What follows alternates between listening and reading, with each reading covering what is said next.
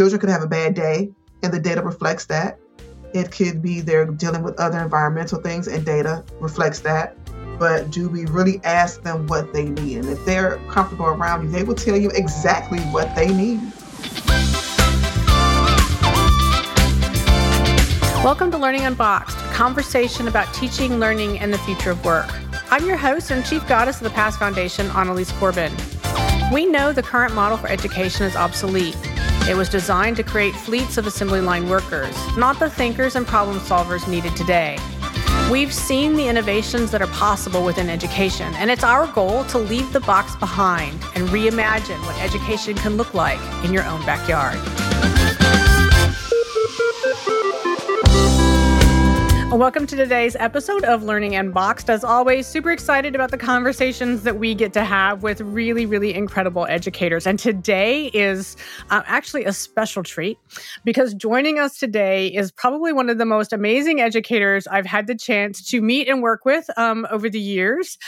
Joining us today is Carla Neely, who is currently a 5th and 6th grade science and computer science teacher at the Warner Girls Leadership Academy for the Cleveland Metropolitan School District in Cleveland, Ohio. But for the last, 6 months or so, Carla has been on another part of her journey as a teacher, doing really, really incredible things tied to the fact that she is, in fact, one of the coolest teachers ever, because she has, in 2022, she was named the Ohio District 11 Teacher of the Year. She became a finalist for Ohio Teacher of the Year. She has won more accolades and awards over the last few years in her work, specifically tied to girls and STEM and underrepresented minorities, getting in to the places where we need them to be so desperately. She's an advocate for students. And because of her advocacy, she was selected to be a member of the 2022-23 Albert Einstein Distinguished Educator Fellows cohort. And so she spent the last few months in Washington, DC. So Carla, welcome to the program. Thank you. I didn't embarrass you at all in all of that, did I? No. So just for full context for our listeners, so I know Carla because a few years ago, and I don't even remember when, it's been a few years back, Carla turned up in one of the workshops that PASS Foundation had been doing around problem-based and STEM instruction and all the different sorts of things that we've been doing in Ohio in STEM. And it became readily apparent within moments, actually, that Carla was one of those teachers that is so dedicated and so mindful, so passionate about the work that she does, and that she wants to be one of those folks that you just sort of carry with you and all the work that you do. And so every time we turn around, here is Carla again, turning up in our ecosystem, and we're super thrilled with that. So Carla, I want to talk today about the Albert Einstein Distinguished Educator Fellows cohort. And I want to talk about the journey for amazing teachers to find themselves with these kinds of opportunities, because they're rare and yet they're accessible if you know sort of how to get there and what does that all mean. So let's start with the sort of the highest level. I want to start with what you're passionate about as an educator.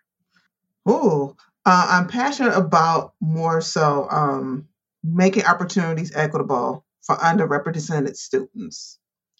The marginalized students, because I was a marginalized student.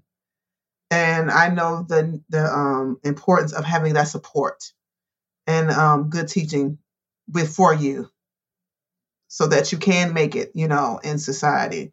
So that is my passion, doing what I need to do and advocating strongly about the importance of marginalized students receiving equitable opportunities in education in general, and specifically for the STEM arena, because that's what I am, a STEM instructor. Right. Yeah, as a science and computer science and, yes, and a math aficionado, that's the space that you love. Yes. Yeah.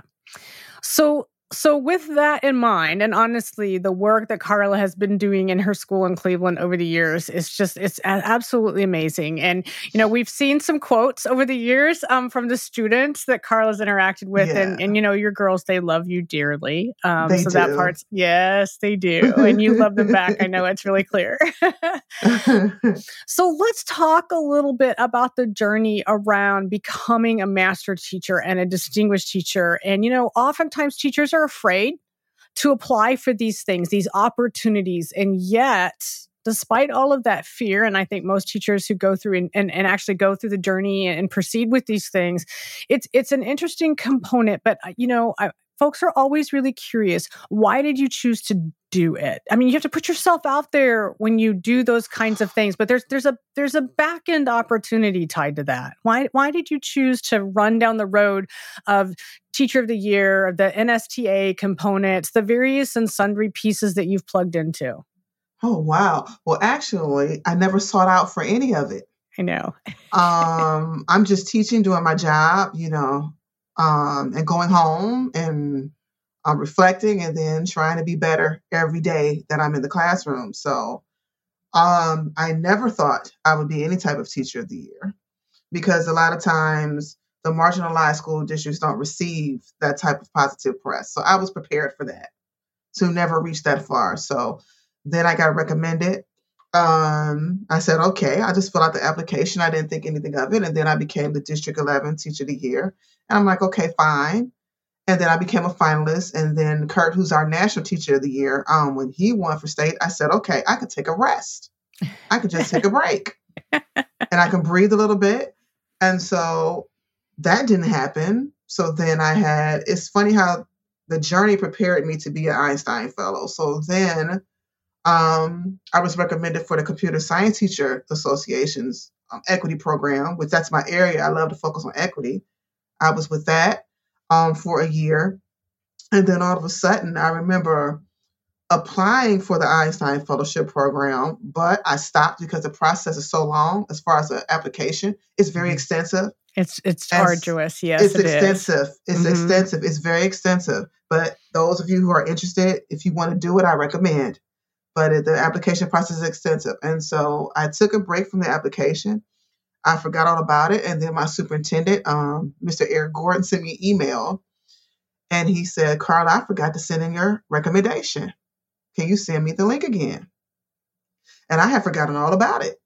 And so I said, this means I got to finish the application. It does. When your superintendent, reaches out and says, I have to finish. By the way, I need to finish something for you. You're like, I need to finish for me too, right? Yes. I'm like, I need to finish the application. So I sent him the link. I finished the application, which is a process. It's long. You need supports. It's basically an application where you are showing your best you. You are advertising yourself in the STEM genre. That's what you're doing. And so I did that.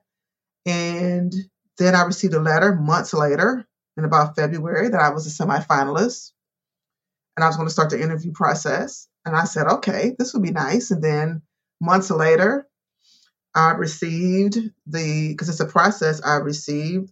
on who would be interested in me.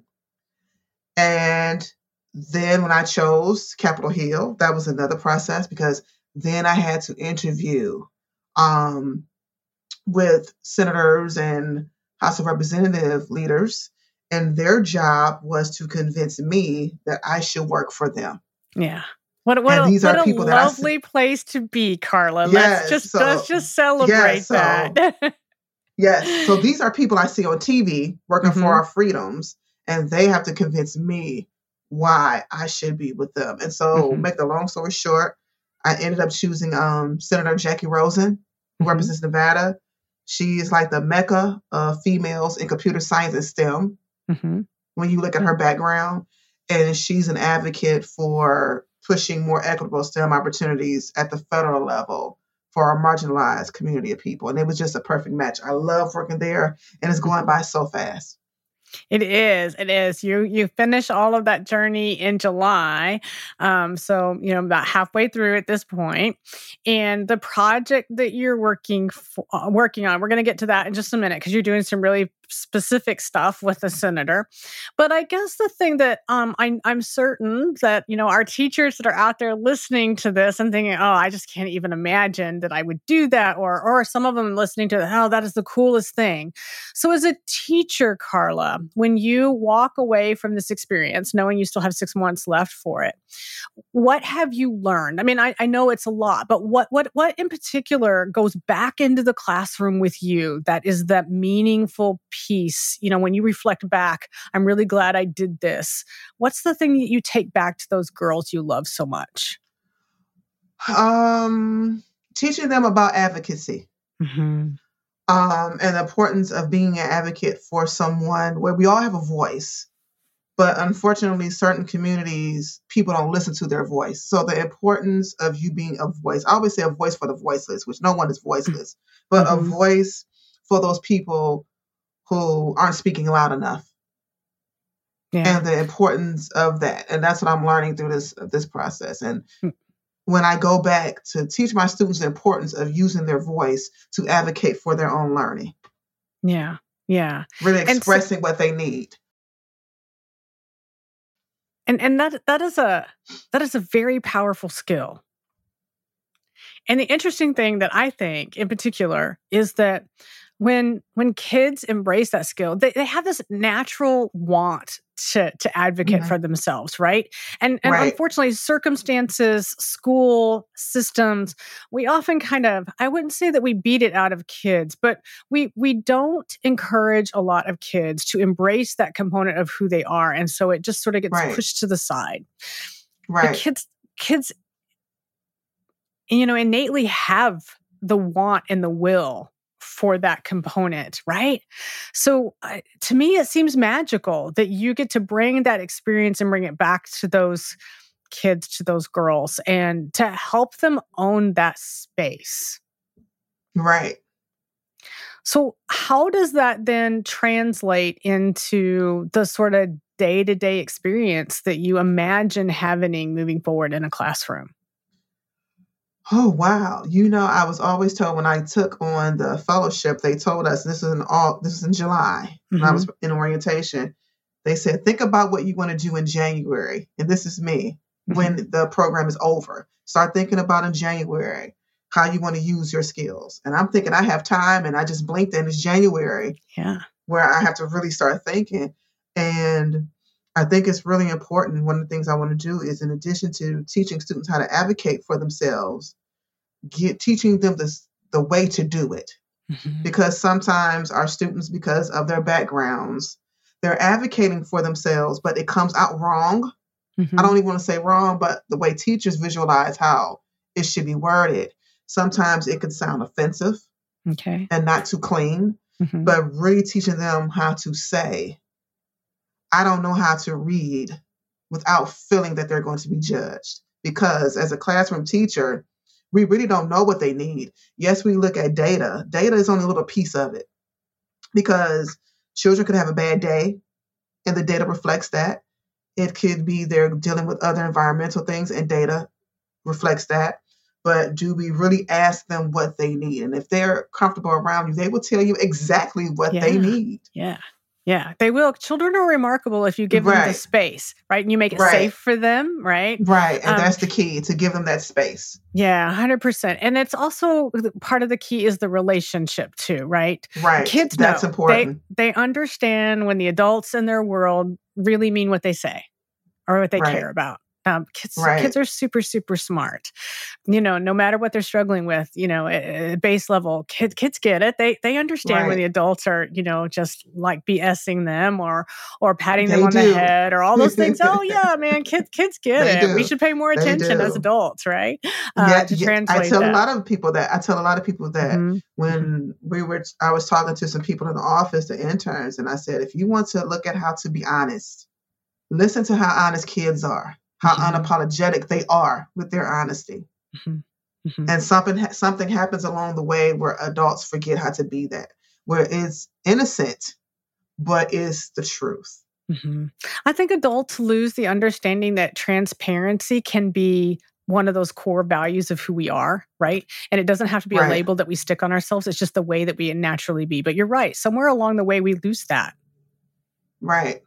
So now it's like, I was telling my mom, I'm like, I really miss the kids. Yeah. Like being there, because we were talking about what I want to do when this journey is over.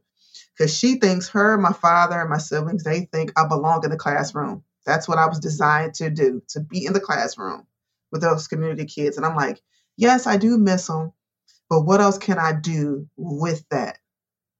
How else can I service them at a more higher level? Exactly. And I suspect so many things. So let's dig into that just a little bit then, right? Because that's the perfect segue. So share with us sort of the next 6 months, the nuts and bolts of the project that you're working on has to deal with legislation.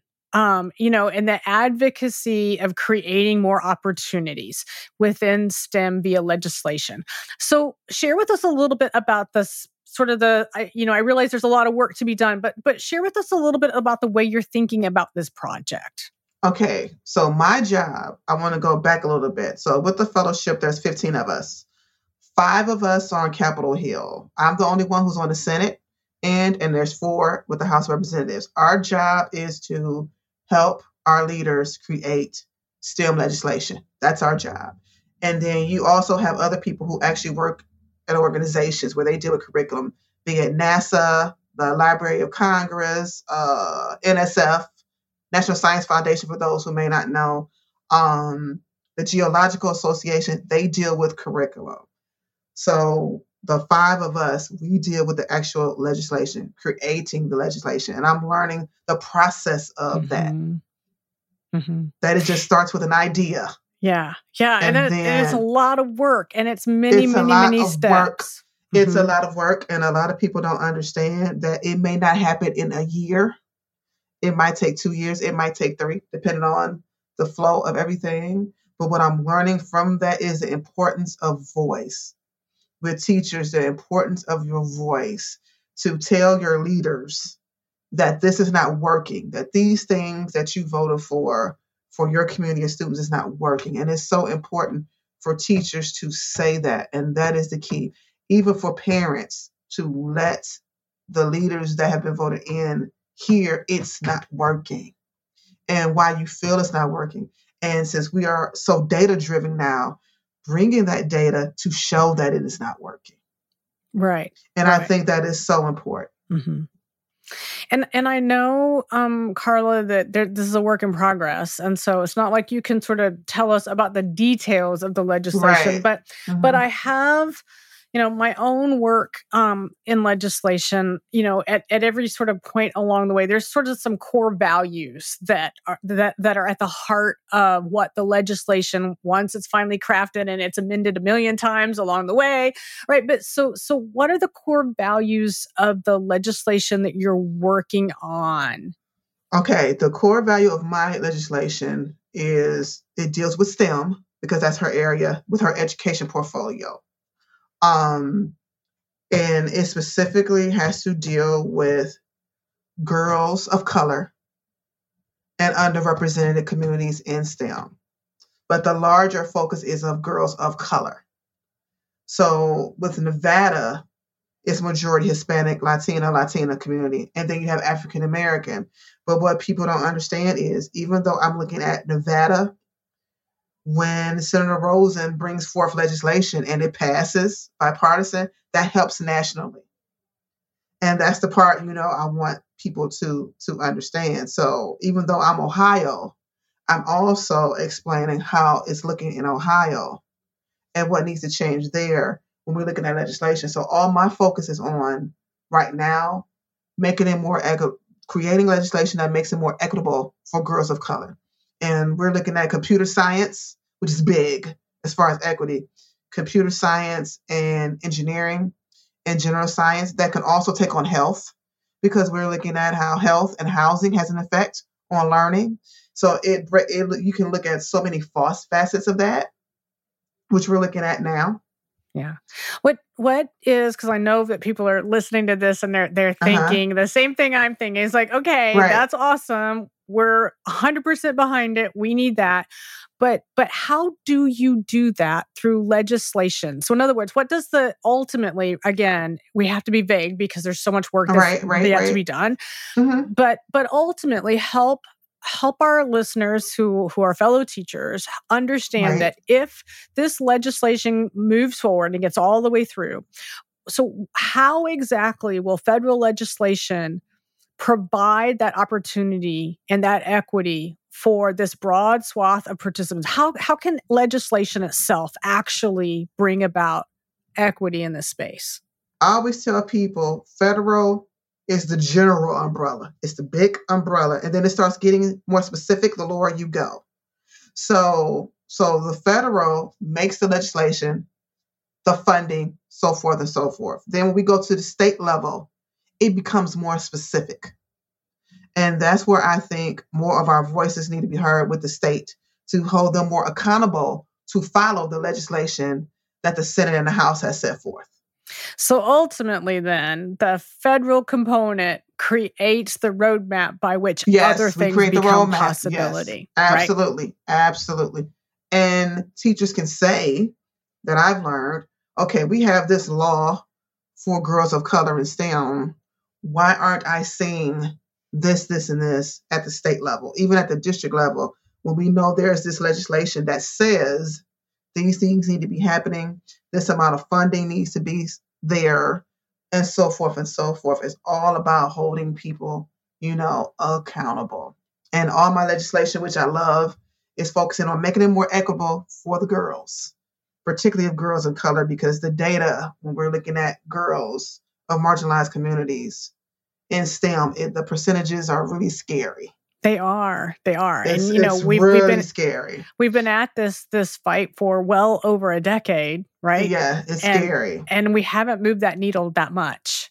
By just 1%. Yeah. When I was working on a presentation, I looked and I said, it's only grown 1% in 20 years. Exactly. Mm-hmm. Which is scary. It is. And sad, right? It is. Mm-hmm. Because they've been given more opportunities. Mm-hmm. And so we need to look at why aren't they taking these opportunities? And what did you find with that, Carla? Because I know you've been digging in that space a lot. So what have you identified? It has to deal a lot with representation. Yeah. They're not seeing themselves. Mm-hmm. Every way they identify, they're not seeing themselves. They're not feeling that they can do this. For example, my first year at my school, I was a Black STEM teacher, but if my girls aren't feeling, and they're Black, that they can do this, that narrative, that representation doesn't matter. It's important, but that's a piece of it. That's the easy piece. That's an easy solution. But then getting the students to feel that they are worthy of being in this space, that's the hard part. And that's where it comes with looking at federal, what are they presenting at the legislative area to make sure that they are feeling that they are worthy of being in this space. And, that's the important part. It is. It's that.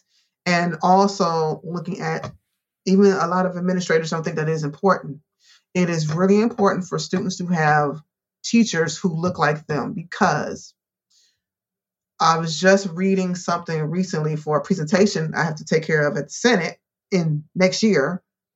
They say that when a child has at least one teacher of the same race, their graduation rate increases by 45%, just one. Then when we look at them graduating from college, a 4-year, 4 or 5-year, the percentages of them graduating successfully increases by 25%.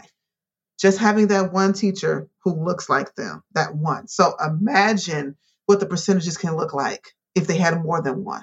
The same thing in the sciences. And that's what we really need to work on. That's what I'm passionate about working on. And, with the legislation, in the Senate. So that's my area that I deal with. Mm-hmm. That will make such a difference for so many kids. So it's super special.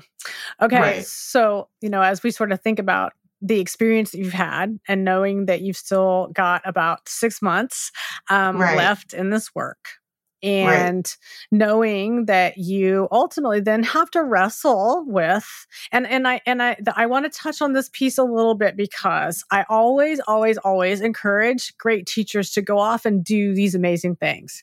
Right. And I get pushback from administrators for encouraging these activities, in part because, and I understand this, right? So administrators don't, on some levels, are cautious about their teachers going off and doing these incredible experiences like you've mm-hmm. had, because we know those experiences are going to be powerful for you as the right. educator. And everybody worries about whether or not you're going to come back or what might the contribution be. And I think that every great teacher who has these incredible experiences has to wrestle with these very things, because right. as you pointed out, right, you know, it may be that I come back and use that experience for great things in the very same classroom that I left. But maybe there's an opportunity for me to do even more with this, right? Right. And not, this is not about putting you on the spot, because that's not, but how as an educator who's passionate about the work that you do, I can imagine the folks that are listening thinking, okay,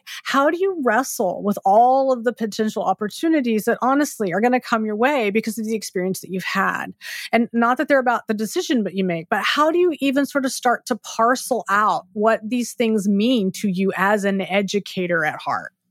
I always say, if great teachers given an opportunity beyond the classroom, and the administrator is uncomfortable with what that result would be at the end, then the question is, why was it an easy decision for that teacher to leave?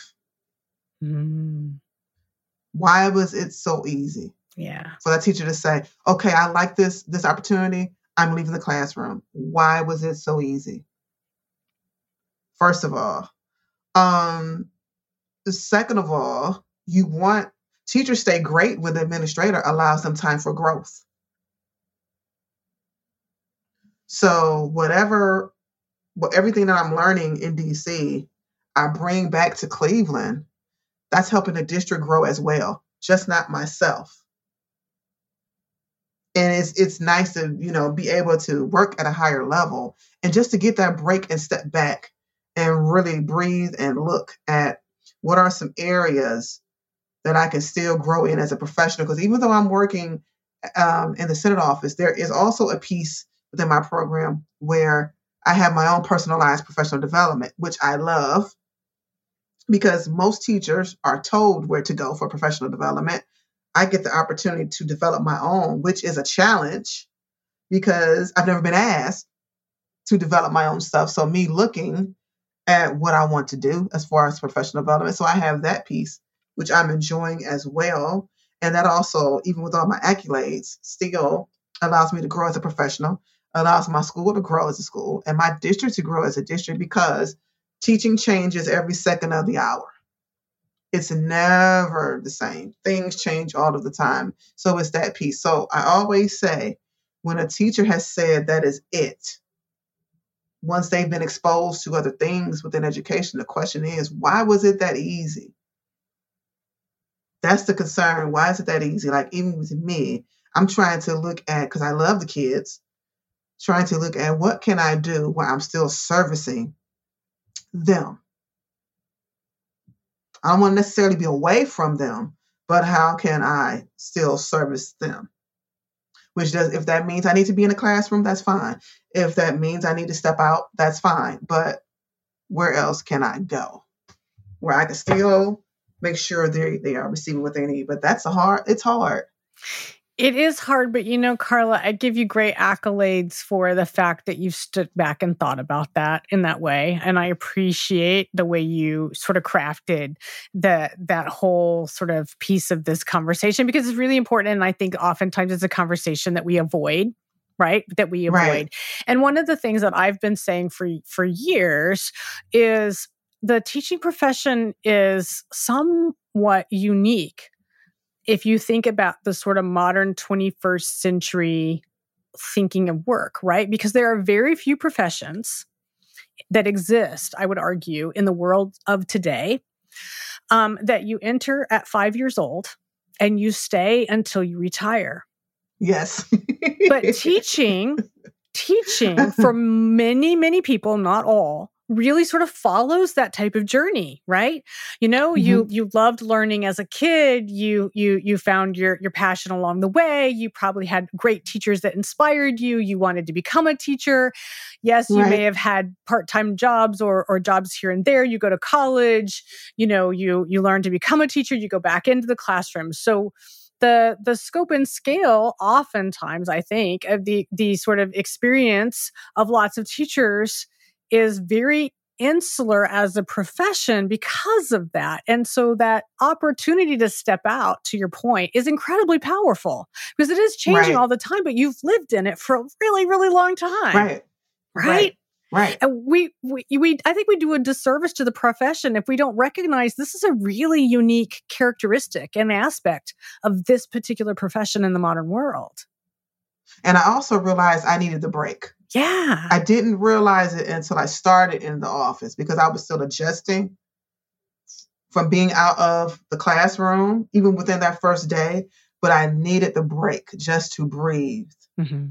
To step back and sort of see something different. Just to step back and have different eyes for, you know, for education of what I had before. It's a well-needed break that I needed. Because I have been going full force for 20-something years. So to be away from it for just these 11 months, it helps out a lot.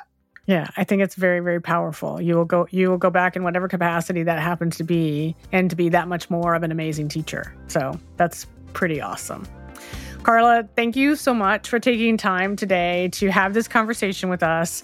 And most importantly, Carla, thank you for everything that you are doing to advocate for children.